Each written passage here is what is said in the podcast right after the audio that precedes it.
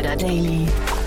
Nachmittagsupdate. Herzlich willkommen nochmal zurück zu Startup Insider Daily. Ich habe es heute Vormittag angekündigt. Wir haben zwei tolle Gäste und zwar zum einen Maria Möller, Co-Founder von Talking Hands, ein Unternehmen, das sich dem Thema Inklusion verschrieben hat. Dort möchte man Kinder sehr früh an das Thema Gebärdensprache ranführen, also das Lernen der Gebärdensprache, denn es gibt sehr viele Kinder, die sich einfach nicht ausdrücken können, beziehungsweise die auch sehr spät erst verstehen oder die gar nicht verstehen. Also zum Beispiel Kinder mit Down-Syndrom oder Kinder, die halt eben taubstumm oder eben nur taub sind. Und um diese Kinder zu inkludieren, hat das Unternehmen Talking Hands eine ganz wundervolle Lösung gefunden, für die sie auch gerade mit dem Frankfurter Gründerpreis ausgezeichnet wurden. Es ist ein sehr junges Unternehmen, aber dementsprechend umso schöner zu sehen, dass es von zwei Frauen gegründet wurde. Da geht richtig die Post ab gerade, deswegen hört euch das mal an und überlegt vielleicht auch, ob das Thema etwas für euch sein könnte, ob ihr jemanden kennt, der vielleicht im Bekanntenkreis, im Freundeskreis oder sowas, ob es da irgendwo Menschen gibt, die sich vielleicht freuen, wenn ihr sie auf dieses Gespräch hinweist. Außerdem bei uns zu Gast Konstantin Schwab. Er ist der CEO von Wirelane und das ist ein Unternehmen, das sich dem Thema Elektromobilität verschrieben hat. Passt jetzt zur IAA und dort gab es eine große Finanzierungsrunde. Wir haben gesprochen zum einen natürlich über das Unternehmen, aber auch über den Markt und auch über das Thema Wasserstoff. Also sehr spannend, glaube ich, und sehr aktuell das Thema. Konstantin hat da natürlich einen sehr, sehr guten Einblick. Von daher, es lohnt sich. Wir gehen sofort rein in die Gespräche. Jetzt kommen nur noch ganz kurz, wie immer, die Verbraucherhinweise. Startup Insider Daily. Interview. Also wir gehen in meine Heimatstadt nach Frankfurt. Ich bin verbunden mit Maria Möller, Co-Founderin von Talking Hands. Hallo Maria. Hi. Ja, toll, dass du da bist und erstmal herzlichen Glückwunsch. Wir sprechen, weil ihr gerade den Frankfurter Gründerpreis gewonnen habt. Toll. Ja, vielen, vielen Dank. Ja. Hat uns sehr gefreut. Ja, sag mal, ähm, wir hatten gerade im Vorgespräch schon darüber gesprochen. Ihr habt echt ein ganz, ganz tolles Produkt und äh, ihr seid auch an einem extrem spannenden Punkt in euer Unternehmen, glaube ich, wo man so das Gefühl hat, es geht gerade richtig los, ne? Ja, also ist jetzt sehr viel im Umschwung bei uns. Ähm, also sehr, sehr aufregende und spannende Zeit ähm, ja, hätten wir jetzt, glaube ich, nicht gedacht, dass wir vor einem Jahr, als wir angefangen haben, dass wir jetzt hier sein würden. Aber es freut uns umso mehr, dass es so gut ankommt. Ja, ähm, nimm uns doch mal, führ uns doch mal durch, äh, durch Talking Hands, weil das Produkt ist wirklich, ihr habt auch ein ganz tolles Video, das wir verlinken werden, äh, wo einem echt so Gänsehaut-Feeling kommt, finde ich. Ähm, Ja, nee, es ist wirklich, also ähm, es ist ja immer schön zu sehen und das ist, glaube ich, auch so typisch äh, weibliche Gründer, die dann immer noch mal das, das, das schöne Produkt suchen und nicht nur das kommerzielle. Ähm, führ uns doch mal vielleicht durch, was hat euch denn motiviert, dieses, dieses Produkt zu machen oder dieses, die, ja, es ist ja fast auch ein Service, ne? Ähm, also was, was ist, was, was war der Hintergedanke und was genau macht ihr für wen? Also uns ging es darum, ein Lehrmedium auf den Markt zu bringen, das Kindern mit und ohne Behinderung Gebärdensprache beibringt, um somit äh, Inklusion zu fördern, gerade auch in, in der Kita-Landschaft in Deutschland, die ja noch nicht so wahnsinnig inklusiv ist. Ähm, und da hatten wir uns das Lernmaterial angeschaut, was ähm, bis jetzt so verwendet wurde. Und es sind dann halt Karteikarten mit Strichmännchen, die anhand von Pfeilen zeigen, wie die Bewegung geht oder Videos von Erwachsenen, die Gebärden vormachen, aber nichts davon war jetzt so, wie soll ich sagen, jetzt so Ansporn zum Lernen. Und äh, uns war klar, also damit Inklusion stattfinden kann, müssen, müssen eben alle Kinder gemeinsam gebärden lernen, auch diejenigen, die schon sprechen können. Und es funktioniert nur, wenn man das Lernen mit Spaß verbindet.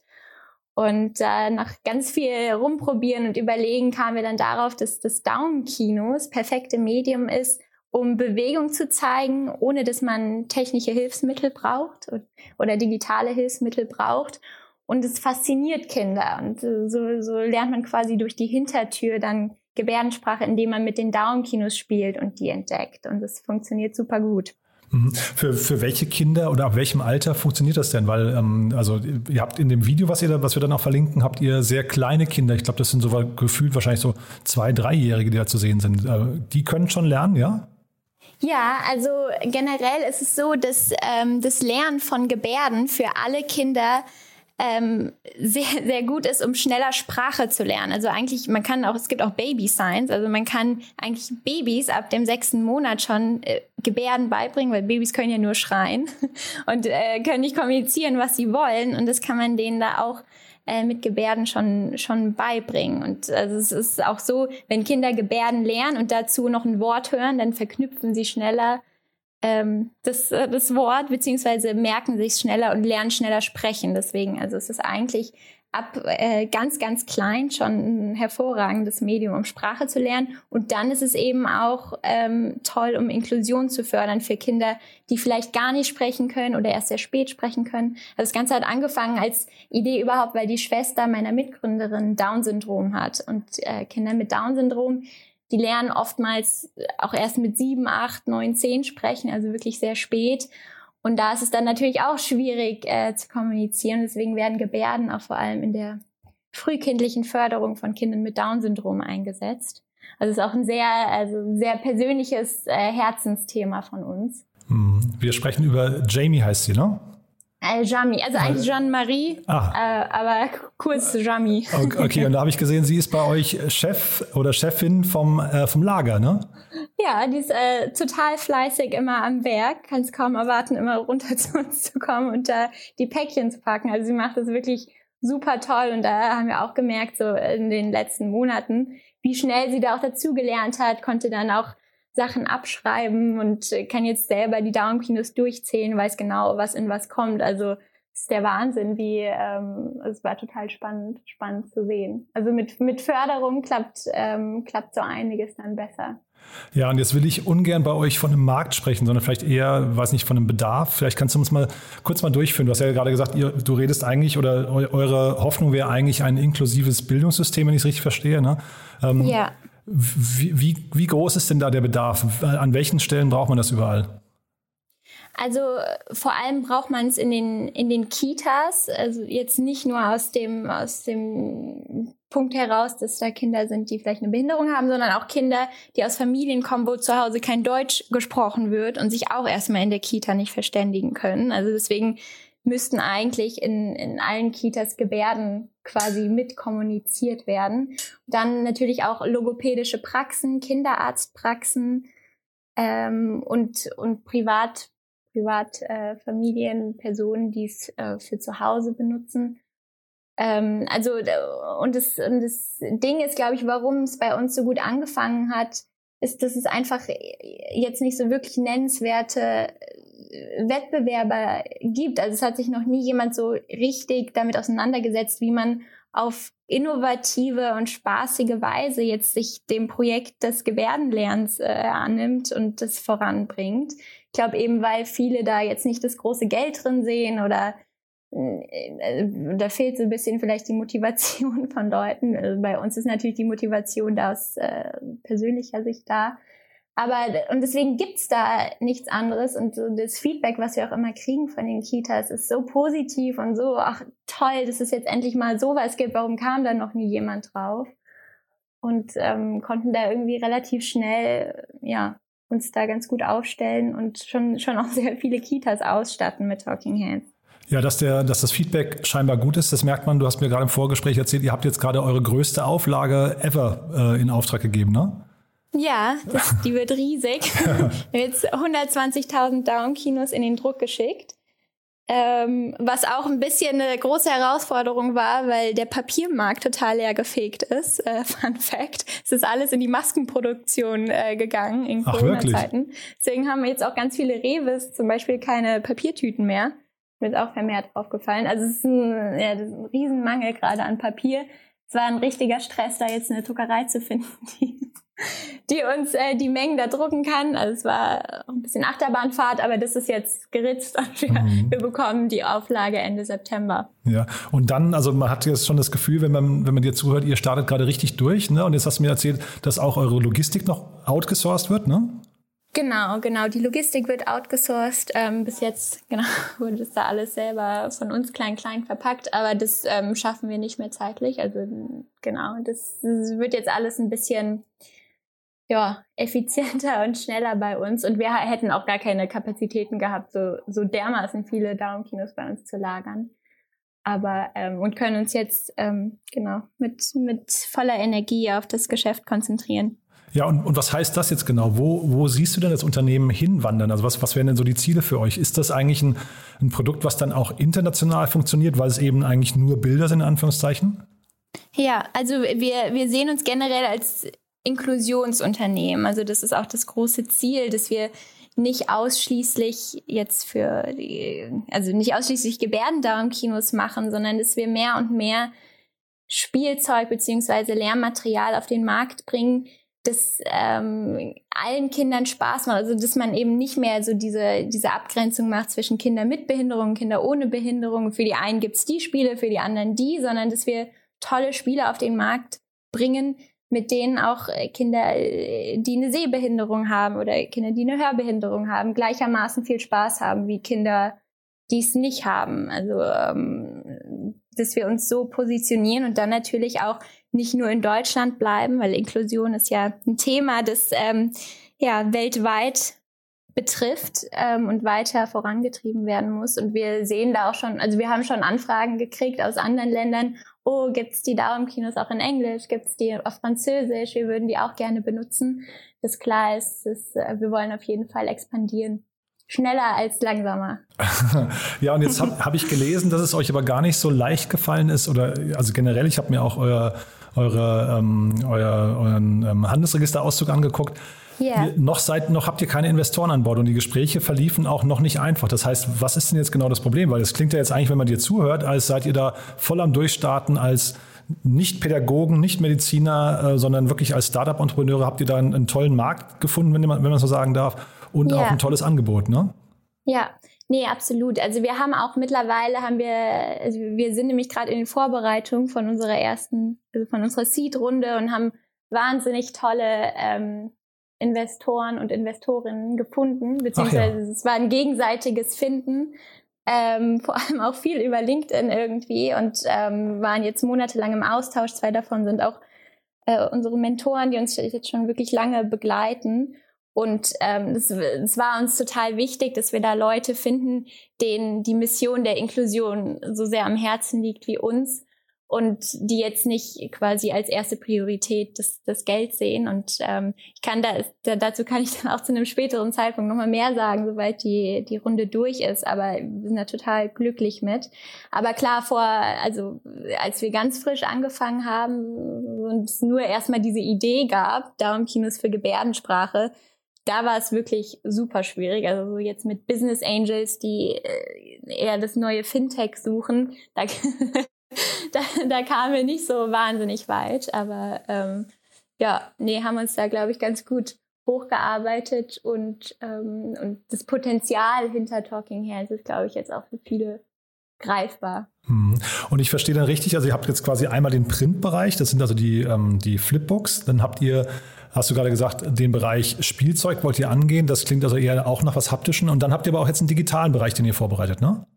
Genau, genau. Wir, wir arbeiten gerade an unserer Talking Hands App, also dass man die Darmkinos auch digital sehen kann. Also wir denken auch, dass wir haben jetzt gerade einen Wortschatz von 130 Gebärdendarmkinos, werden vielleicht auf 300 erhöhen, aber dann ist es, dann reicht es auch für so einen Grundwortschatz für Kinder. Hm. Aber die App soll dann, äh, soll dann quasi äh, die komplette Gebärdensprache beinhalten. Also es sind ja dann um die 20.000 Gebärden. Das wäre der Wahnsinn als, als analoges Produkt. Das funktioniert dann in der App, wo wir die Darmkinos digital abspielen lassen. Wir, ähm, das ist jetzt auch eine tolle neue Nachricht. Wir sind gerade dabei, ein CTO mit ans Board zu holen, Aha. Jakob Bethmann, ähm, und ähm, können dann volle Kanne durchstarten. Er hat nämlich so übers letzte Jahr immer Wochenendes und im Urlaub an unserer App rumgewerkelt, bis wir jetzt alle beschlossen haben, da steckt sehr viel mehr Potenzial dahinter und es wäre doch sehr schön, wenn wir das ähm, ja gemeinsam ähm, vorantreiben. Und genau, das heißt also, in den nächsten paar Monaten wird es dann auch so eine erste Beta-Version unserer App geben ähm, ja, zum, zum Ausprobieren und zum Lernen für unterwegs und dann natürlich auch für, für Erwachsene, die vielleicht da mal äh, an einem Wochenende sich ein bisschen Gebärden zu Gemüte führen wollen. Ja, das wollte ich nämlich fragen, weil du hast jetzt die ganze Zeit nur von Kindern gesprochen und ja. irgendwie frage ich mich, ähm, also erstmal klingt ja Gebärdensprache nach einer sehr universellen Sprache, ne? die, ähm, die wahrscheinlich jedem Erwachsenen, diesen Grundwortschatz vielleicht von 100 Wörtern oder sowas, das würde wahrscheinlich jedem Erwachsenen gut zu Gesicht stehen, die zu kennen. Ähm, ja. Aber das ist so ein bisschen wie so mit dem Rote Kreuzkurs, glaube ich. Ne? Den, den äh, müsste auch jeder haben und dauernd auffrischen, äh, hat man aber nicht. Und äh, ja. Das würde man sich ja wahrscheinlich wünschen, einfach der Höflichkeit gegenüber Menschen, die vielleicht eben sich nicht ausdrücken können oder die vielleicht auch schwerhörig sind oder gar nicht hören können, ne, die taub sind. Ähm, also deswegen sind Erwachsene nicht hinterher irgendwie auch ein spannender Markt für euch? Doch, absolut. Also wir, wir planen auch, dass quasi unsere analogen Flipbooks vor allem halt eben für Kinder sind, aber die App dann für ältere Kinder, Jugendliche und auch, und auch Erwachsene. Wir haben da auch schon ganz viele Nachrichten bekommen, so nach dem Motto, es gibt so viele tolle Fremdsprach-Apps, sowas wie Bubble und Duolingo, aber es gibt kein Äquivalent dazu zur Gebärdensprache. Ähm, und da hoffen wir, dass wir irgendwann da mithalten können und ähm, da eben das Angebot für bieten. Mhm. Und dass diese etablierten Apps, die du gerade angesprochen hast, ähm, dass die irgendwann sowas einfach nur als ein Feature bei sich integrieren und euch damit den Markt kaputt machen, die Angst habt ihr nicht? Oh, die machst du uns jetzt gerade. Nein, oh je, nee, das will ich nicht. Aber das sagt man nein, ja immer, ne? Ist das, ein, ist das ja, quasi ja, ein Produkt oder ein Feature, ne?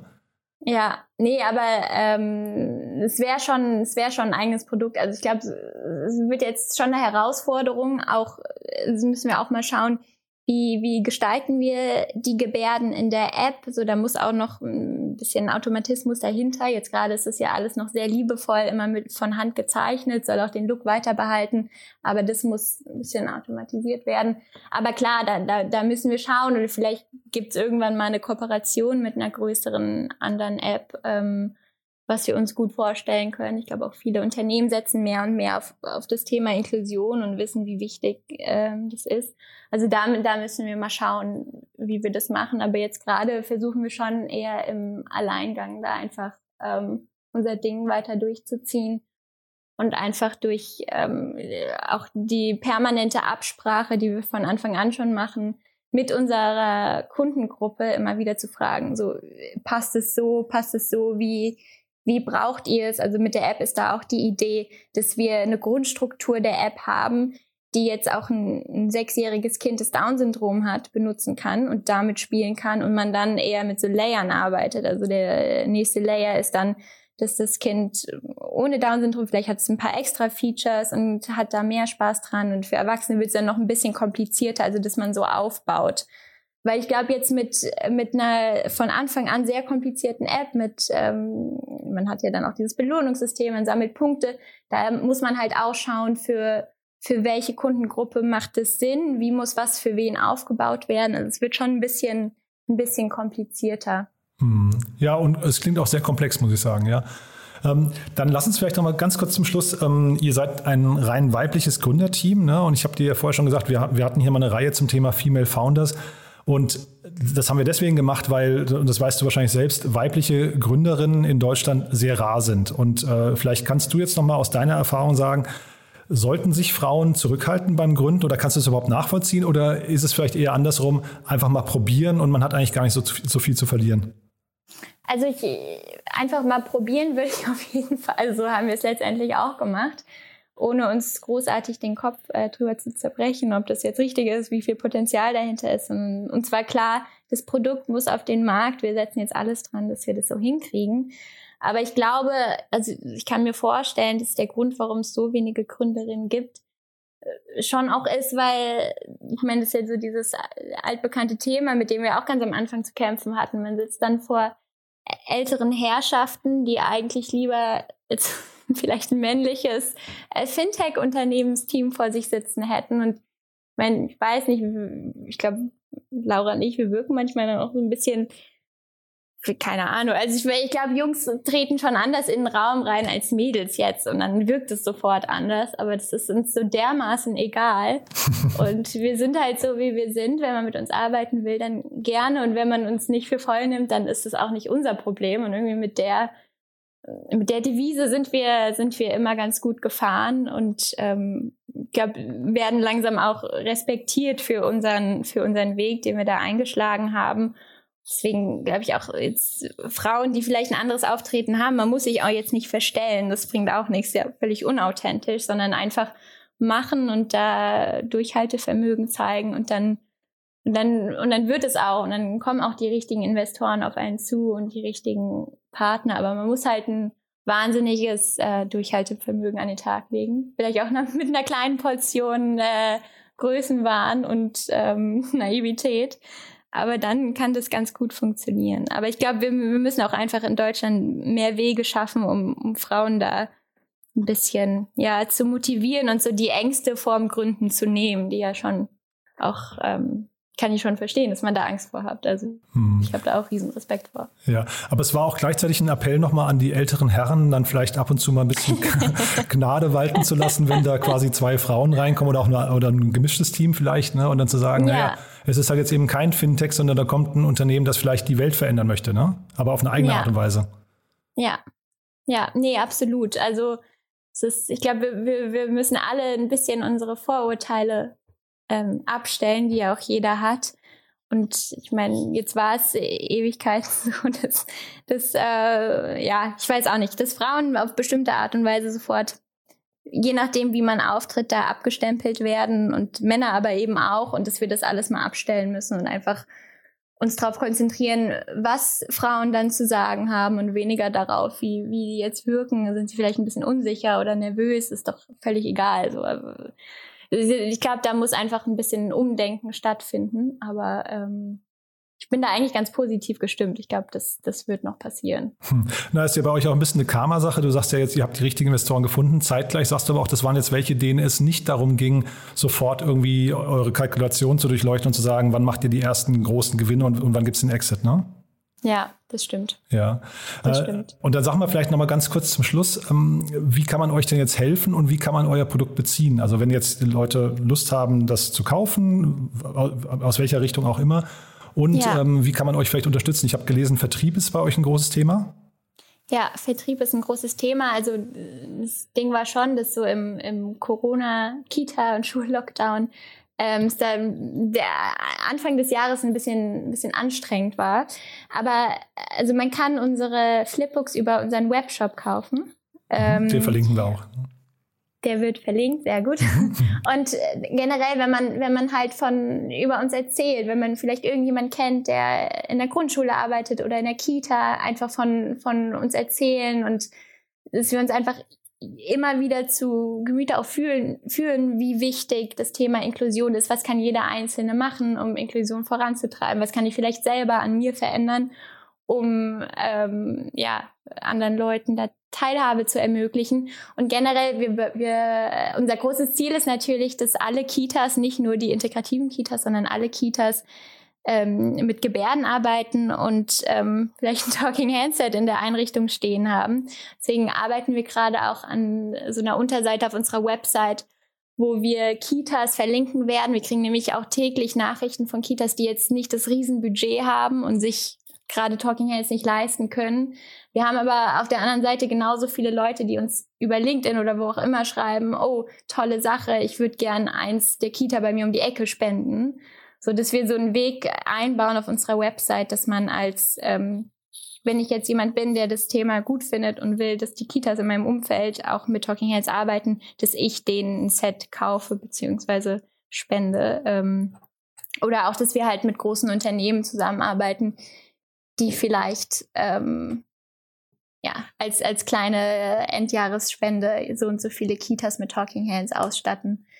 Ähm, das, das ist so ein Weg, den wir definitiv einschlagen, wo wir auch schon in Gesprächen stehen, ähm, ja, so, so jeden zur Verantwortung zu ziehen, was, wenn es nur ein ganz, was ganz Kleines ist, um Inklusion dafür für alle Kinder ja, umsetzen zu können. Hm. Nee, das klingt toll und ich, äh, vielleicht in dem Kontext ist ja wahrscheinlich auch wichtig, ich hatte auf LinkedIn gesehen, da habt ihr gepostet, dass ihr jetzt offiziell als Hilfsmittel anerkannt seid. Ne? Also das heißt, ja. die Leistungen werden von der gesetzlichen Krankenkasse übernommen. Genau, genau. Das ist also, ja auch nochmal also wichtig, ne? Das ist super wichtig. Also gerade für Familien, wo da natürlich der Bedarf ist. Also wenn es jetzt, wenn es jetzt Eltern sind, die ein Kind mit Behinderung haben, dann genau können sie das bei der Krankenkasse einreichen. Für die Kitas funktioniert das natürlich leider nicht. Mhm. Ähm, aber für Privatpersonen, das war, also wir haben uns wahnsinnig gefreut. Das, das war ein sehr wichtiger, sehr wichtiger Schritt für uns. Super, Maria. Also ganz, ganz toll, was ihr da macht. Ist wirklich ein, ein, ein sehr, sehr schönes Projekt, muss ich sagen. Ich wünsche euch viel Danke. Erfolg. Haben wir denn aus deiner Sicht was Wichtiges vergessen? Ähm, ich glaube, Wir haben ziemlich viel, wir haben alles äh, eigentlich besprochen, was ich jetzt so in den Raum geworfen hätte. Super. Du, dann freue ich mich auf ein Update, wenn es bei euch weiter jetzt, also du hast ja gesagt, da kommen weitere Neuigkeiten und ja. bin auch gespannt, wie es den 120.000 äh, Exemplaren geht. Du wahrscheinlich auch, ne? Ja. auf jeden Fall. ja, also halt uns da gerne auf dem Laufenden und wir können das gerne jederzeit wiederholen. Cool, mache ich. Vielen, vielen Dank. Startup Insider Daily. Interview. Super, dann gehen wir runter in schöne München. Bei uns ist Konstantin Schwab und er ist der CEO von Wirelane. Hallo Konstantin. Hi, Jan, grüß dich. Ja, toll, dass du da bist und äh, nochmal Glückwunsch zu eurer Finanzierungsrunde. Wir sprechen über eine B-Runde, 18 Millionen Euro habe ich hier stehen. Wahnsinn. Ganz genau, ja. ja. Danke dafür. Ein ganz wichtiger Meilenstein für die Firma. Genau, und jetzt äh, musst du mich mal ein bisschen abholen. Also ich bin leider im E-Mobilitätsbereich, äh, ich bin kein Nutzer von äh, E-Autos, deswegen Erzähl doch mal genau, was ihr macht. Ist das ein, ist das eigentlich ein, ich habe mich gefragt, ist das ein B2B2C-Modell oder an wen wendet ihr euch? Ja, das ist ganz wichtig. Wir verkaufen unsere Produkte und es ist eben Ladeinfrastruktur für Elektrofahrzeuge in erster Linie an gewerbliche Kunden, insbesondere die Hotellerie. Es geht ja um sogenanntes Destination Charging. Das heißt, ein Kunde mit einem E-Fahrzeug kommt bei dem jeweiligen Hotel an, lädt sein Fahrzeug dort und übernehmen wir eben alles, was im Hintergrund passiert, sprich die Stromlieferung, Abrechnungsdienstleistungen, Abwicklung des gesamten Ladevorgangs. Und da das relativ komplex ist, da gibt es eben einige regulatorische Rahmenbedingungen, die beachtet werden müssen. Es ist ein Thema, äh, bei dem Kunden gerne auf einen Full-Service-Provider zurückgreifen und das ist Wirelin im Kern. Vollservice für den, das Thema Ladeinfrastruktur. Und damit kann man Geld verdienen? Damit kann man mittlerweile Geld verdienen. Das war in den letzten Jahren nicht einfach, äh, insbesondere weil es auch nicht wahnsinnig viele Fahrzeuge gab. Das hat sich glücklicherweise geändert.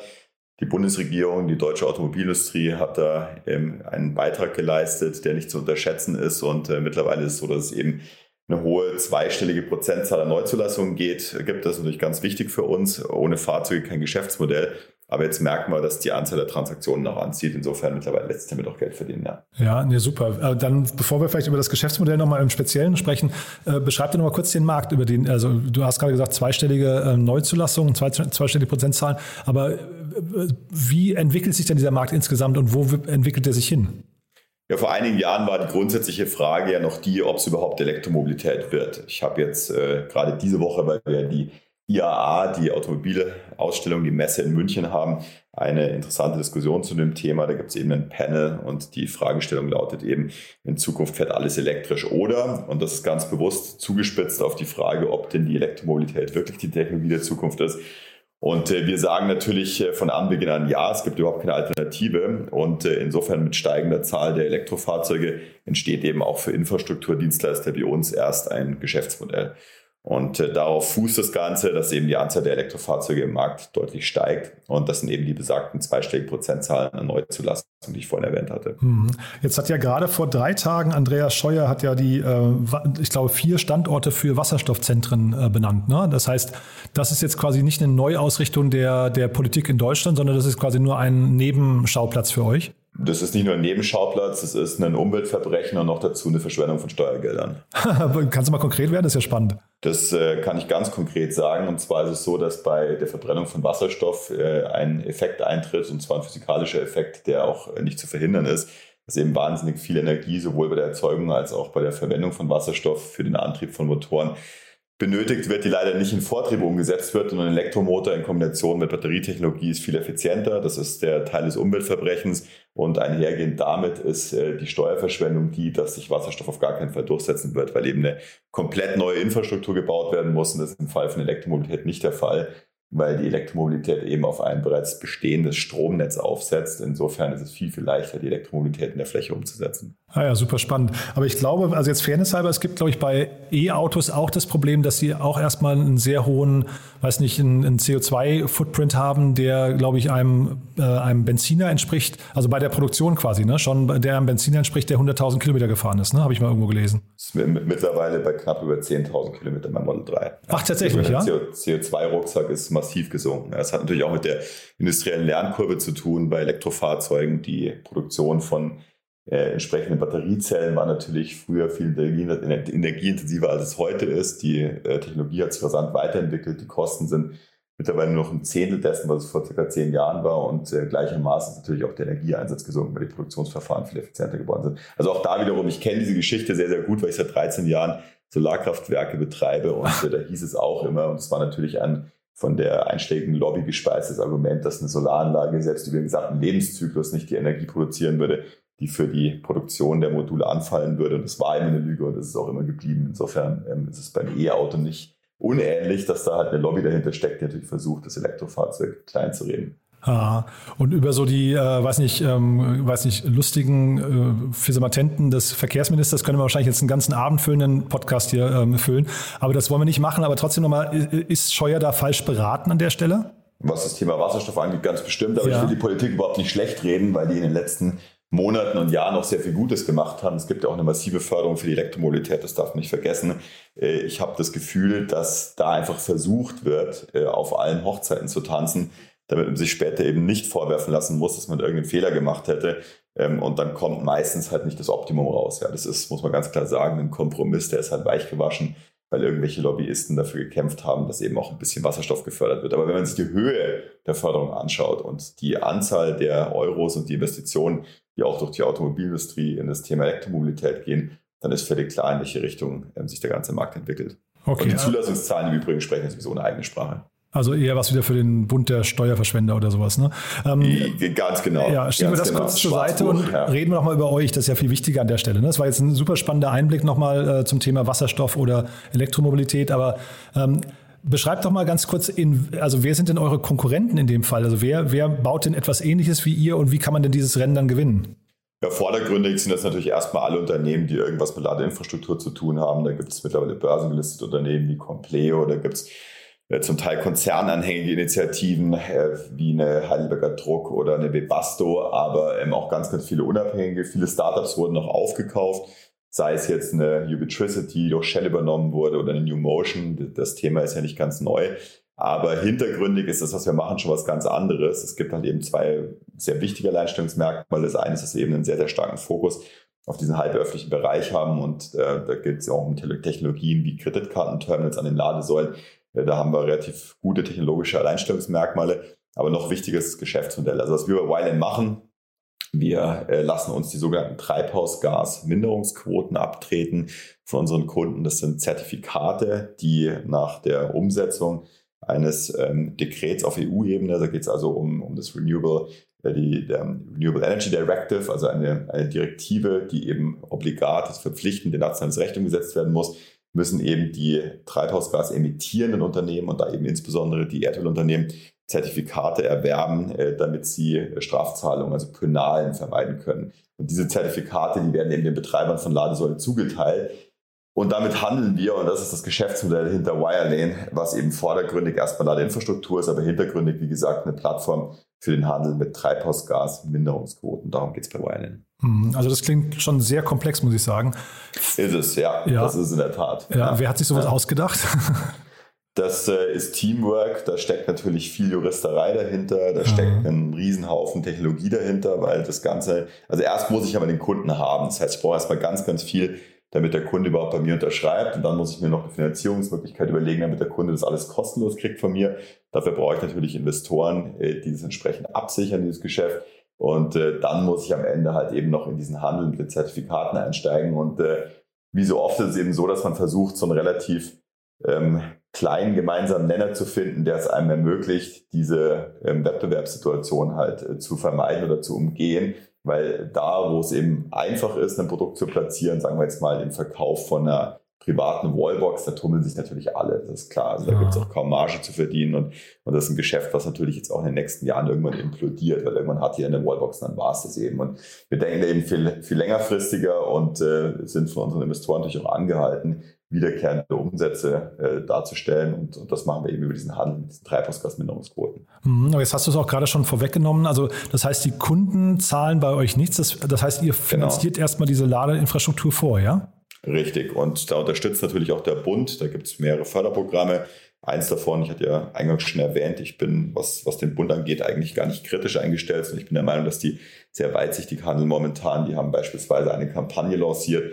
Das ist ein 300 Millionen Euro Topf. Da geht es ums Laden vor Ort. Also dieses Destination Charging, das ich vorhin kurz erklärt hatte. Kunde kommt also an, lädt sein Auto über Nacht und die Ladeinfrastruktur, die dafür benötigt wird, die wird mit 80 Prozent der Investition gefördert. Also sehr großzügig. Und was wir dann eben machen, wir sagen dann eben zum Kunden für die restlichen 20 Prozent, das ist also der Eigenkapitalanteil, der nötig wäre, kaufen wir dir, lieber Kunde, für einen längeren Zeitraum den Anspruch auf die Monetarisierung dieser Treibhausgasminderungsquoten ab. Ja. Also kurz gefasst, äh, wir bieten dem Kunden an, die restlichen 20 Prozent zu übernehmen und dafür wollen wir vom Kunden halt Zugriff auf diese Zertifikate, die durch den Verkauf von Ladestrom eben entstehen. Und ähm, das ist eben das Geschäftsmodell hinter Wirelink. Mhm. Das heißt aber, ähm, Förderung vom Bund bedeutet zeitgleich, der Markt in Deutschland ist für euch erstmal groß genug.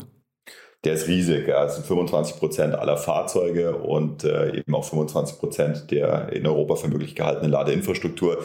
Das heißt, in Deutschland haben wir erstmal genug zu tun. Wir sind zwar von Beginn an in mehreren Ländern tätig. Es liegt eher daran, dass wir von der DNA her ein Softwareunternehmen sind. Wir wurden dann halt irgendwann zu einem One-Stop-Shop und haben eben auch Hardware verkauft und Hardware selber entwickelt, aber ursprünglich haben wir eben Software gemacht, Abrechnungssoftware, haben da eben für Großkunden wie Vattenfall oder Bouygues in Frankreich die ganze Abrechnung von Ladestrom übernommen, aber der, der Kernmarkt ist ganz klar Deutschland, ja. Mhm. Und jetzt mal zu der Finanzierungsrunde nochmal. Ähm, da ist jetzt eingestiegen das Bill Family Office. Also erstmal habe ich gelesen, die Finanzierungsrunde war überzeichnet. Das ne? ist ja schon mal also großartig, wenn ihr da so, ein, so eine Nachfrage nach dem Modell hättet. Aber warum Büll, beziehungsweise ähm, das, das äh, Unternehmen heißt Abercon Capital, die habe ich auf Crunchbase nicht gefunden. Also ich habe sie gefunden, aber nur mit eurer Finanzierungsrunde. Ähm, machen die ansonsten nichts? Ja, also das Büll Family Office ist natürlich eine sehr breit aufgestellte Unternehmensgruppe. Das ist vor allem ein riesiges Immobilienunternehmen, die in den letzten Jahren sehr viel äh, im Tech-Bereich auch gemacht haben. Die haben sich dorthin entwickelt. Abercon ist tatsächlich ein relativ neu gegründetes Vehikel von dem man aber dieses Jahr noch viel hören wird. Ähm, um ein paar Beispiele zu nennen, äh, hinter denen eben Bill zuletzt stand, äh, war eben beispielsweise der Börsengang von Mr. Specs, äh, die sind ein Frühphase-Investor von ChargePoint, die jetzt über einen Spec-IPO an die Börse gegangen sind. Ähm, dann dann gibt's mit Encarvis, das ist ein MDAX-Konzern, einer der größten IPPs, also Independent Power Producer in Europa, machen die sehr viel im Bereich erneuerbare Energien. Das ist ein, ein Unternehmen mit einer sehr langen Historie äh, die eben Pre-IPO-Spezialisten sind. Die gehen eben in Wachstumsunternehmen rein, äh, die ähm, erfolgsversprechend sind im, im Sinne eines späteren Börsengangs. Und äh, insofern glauben wir, dass wir da jetzt für die aktuelle Phase, in der halt ein sehr aggressiver Wachstumskurs jetzt eben ähm, unterstützt werden muss durch die Investoren, einen, einen sehr, sehr guten Partner gefunden haben. Und diese aktuelle Phase mit dem aggressiven Wachstum, wie lange hält die an? Die hält jetzt die nächsten fünf Jahre an, nach allem, was wir heute wissen. Diese Studien, die klaffen zum Teil natürlich weit auseinander, was das Marktwachstum angeht, aber man muss sich eins mal vor Augen halten. Die Bundesregierung hat ja eben als Ziel ausgerufen, eine Million Ladepunkte, öffentliche Ladepunkte bis 2030 stehen zu haben. Ja, wir sind jetzt heute, nach, heute bei 40.000. Wenn man diese 40.000 jetzt mal nimmt und es extrapoliert, dann kommt man eben auf eine, eine nahezu perfekte exponentielle Wachstumskurve bis 2030. Das heißt also, der Markt insgesamt wird sich exponentiell entwickeln und da reden wir jetzt nur von den öffentlichen Ladepunkten. Halb öffentlich ist da gar nicht berücksichtigt. Das bedeutet, dass wir, wenn wir unseren Job einigermaßen gut machen, mit hoher Wahrscheinlichkeit zumindest mit dem Markt mitwachsen. Wenn wir unseren Job sehr gut machen, dann dürften wir deutlich stärker wachsen als der Markt, was in Anbetracht ähm, unserer Unternehmensphase auch nicht schwierig sein dürfte. Das heißt also, wir glauben, dass wir eine, eine Wachstumsphase, eine exponentielle Wachstumsphase bis mindestens Ende der Dekade vor uns haben. Für die nächsten fünf Jahre wiederum mache ich mir überhaupt keine Sorgen, dass dieses Wachstum irgendwann abbricht, äh, weil das Thema einfach so riesig ist. Es wird eine komplett neue Infrastruktur entstehen und diejenigen, die eine gute Technologie mit einem entsprechenden Geschäftsmodell haben, ähm, die werden davon massiv profitieren. Mhm. Und äh, sag mal, spielt Tesla, also vielleicht auch vor dem Hintergrund der Gigafactory jetzt hier in, in äh, Grünheide, spielen die eine Rolle in diesem ganzen Markt? Ja, Tesla ist natürlich, ich meine, ich habe ja einen der, der ersten 100 Model S, ich bin ja quasi ein Tesla-Fahrer der ersten Stunde und äh, von Anfang an ein großer Unterstützer des Unternehmens, spielt natürlich eine riesige Rolle. Ohne Tesla gäbe es uns nicht, ohne Tesla gäbe es den ganzen Markt nicht. Also hätten die nicht mit einem unglaublichen Kraftakt äh, dieses Thema äh, so platziert, dass eben die gesamte Automobilindustrie jetzt erst wachgerüttelt wurde, dann gäbe es vermutlich auch keinen Markt für Ladeinfrastruktur. Die sind ein Marktbegleiter. Tesla hat natürlich ein Supercharger-Netzwerk, die haben eigene Ladesäulen. Aber ähm, es gibt ja diesen Spruch, die Flut hebt alle Boote und ähm, genauso ist es hier auch. Also würde diese Flut, genannt Tesla, ähm, nicht existieren, dann, dann gäbe es auch kein Wasser, auf dem wir sozusagen alle schwimmen. Insofern, ich sehe das rein positiv. Und äh, der, der dahinterstehende Unternehmer Elon Musk ist natürlich eine Ausnahmepersönlichkeit. Ja. Also es ist mhm. völlig klar, dass wir davon massiv profitieren. Und alle Boote sind in dem Fall auch die äh, deutschen Automobilhersteller, ja, weil vielleicht kannst du noch mal ganz kurz abschließend sagen, wie du auf die gerade schaust und deren Entwicklung. Ja, ich finde es erstmal fantastisch, dass die ähm, verstanden haben, alle vorweg natürlich jetzt mal VW mit äh, Dies, der da eben sehr weit denkt und ähm, soweit ich das eben verstehe, ich kenne ihn nicht persönlich, aber er scheint ja mit Elon Musk auch ein sehr enges Verhältnis zu haben, Ich glaube, dass die verstanden haben, dass es äh, allerhöchste Eisenbahn ist, dass sie unbedingt äh, ihre Fertigung umstellen müssen, ihr gesamtes Marketing umstellen müssen. Und die diesjährige IAA zeigt das ja auch. Ja. Also ich glaube, äh, der, selbst der Letzte hat es jetzt begriffen, dass Elektromobilität die Zukunft ist. Aber die deutschen Automobilkonzerne machen ja mittlerweile einen ganz guten Job. Ja. Und ähm, ich glaube, dass die am Ende davon auch profitieren werden, weil, und das hat man ja mittlerweile auch verstanden, vor wenigen Jahren hieß es ja noch, man könnte sowas nicht profitabel bauen. Nur jetzt versteht man eben auch, dass diese besagte industrielle Lernkurve, also bei den, insbesondere bei den, bei den Batteriekapazitäten dazu führt, dass die Fahrzeuge günstiger gefertigt werden können. Weniger mechanische Teile, weniger Komplexität. Und das bei gleichbleibend äh, hohen Preisen oder vielleicht ähnlich hohen Preisen dürfte eigentlich langfristig zumindest eine höhere Marge führen. Das hört man jetzt auch vermehrt, von dem her, glaube ich, profitieren die davon. Das heißt, die Lernkurve bei den äh, etablierten Automobilherstellern ist auch fast exponentiell, ja? Ähm, das hoffe ich zumindest für die Industrie und für unser Land. Ja, ja. Jeder siebte Arbeitsplatz hängt ab von der Automobilindustrie. Ähm, das, das ist zu hoffen, ja. Super. Konstantin, sehr, sehr spannend. Haben wir denn aus deiner Sicht jetzt noch was Wichtiges vergessen? Ich wünsche uns allen, dass wir in Zukunft viel weniger Auto fahren. Meine Wunschvorstellung äh, für Wyland ist, dass wir uns irgendwann selbst überflüssig machen und gar keine Autos mehr, insbesondere in den Städten fahren. Aber ich äh, befürchte, dass wir bis dahin noch sehr viel Arbeit haben. Sonst habe ich nichts beizutragen. Super, aber das unterschreibe ich. Von daher drücke ich uns beiden und auch euch die Daumen. Äh, toll, dass du da warst. Und ja, dann, wenn es weitere News bei euch gibt, sag gerne Bescheid, ja? Fantastisch. Sehr gerne, Jan. Ja, danke für die Einladung. Startup Insider Daily der tägliche Nachrichtenpodcast der deutschen Startup-Szene. So, damit sind wir durch für heute. Das war Maria Möller, Co-Founder von Talking Hands und Konstantin Schwab, CEO von Wirelane. Ich hoffe, es hat euch wieder Spaß gemacht. Ich fand es zwei tolle Gespräche. Und ja, die Bitte an euch, wie immer, empfehlt uns gerne weiter. Freunden, Bekannten, Arbeitskolleginnen und Kollegen äh, oder wer immer sich für Startups interessiert. Bei uns seid ihr richtig und wir freuen uns, wenn der Podcast noch von mehr Leuten gehört wird. Also von daher vielen Dank dafür. Hinterlasst auch gerne einen Kommentar bei Apple Podcasts oder eine Bewertung. Das hilft uns am allermeisten, diesen Podcast bekannt zu machen. Von daher auch dafür vielen Dank. Ja, und ansonsten euch noch einen wunderschönen Tag und ich freue mich, wenn wir uns morgen wieder hören. Bis dahin, alles Gute. Ciao, ciao.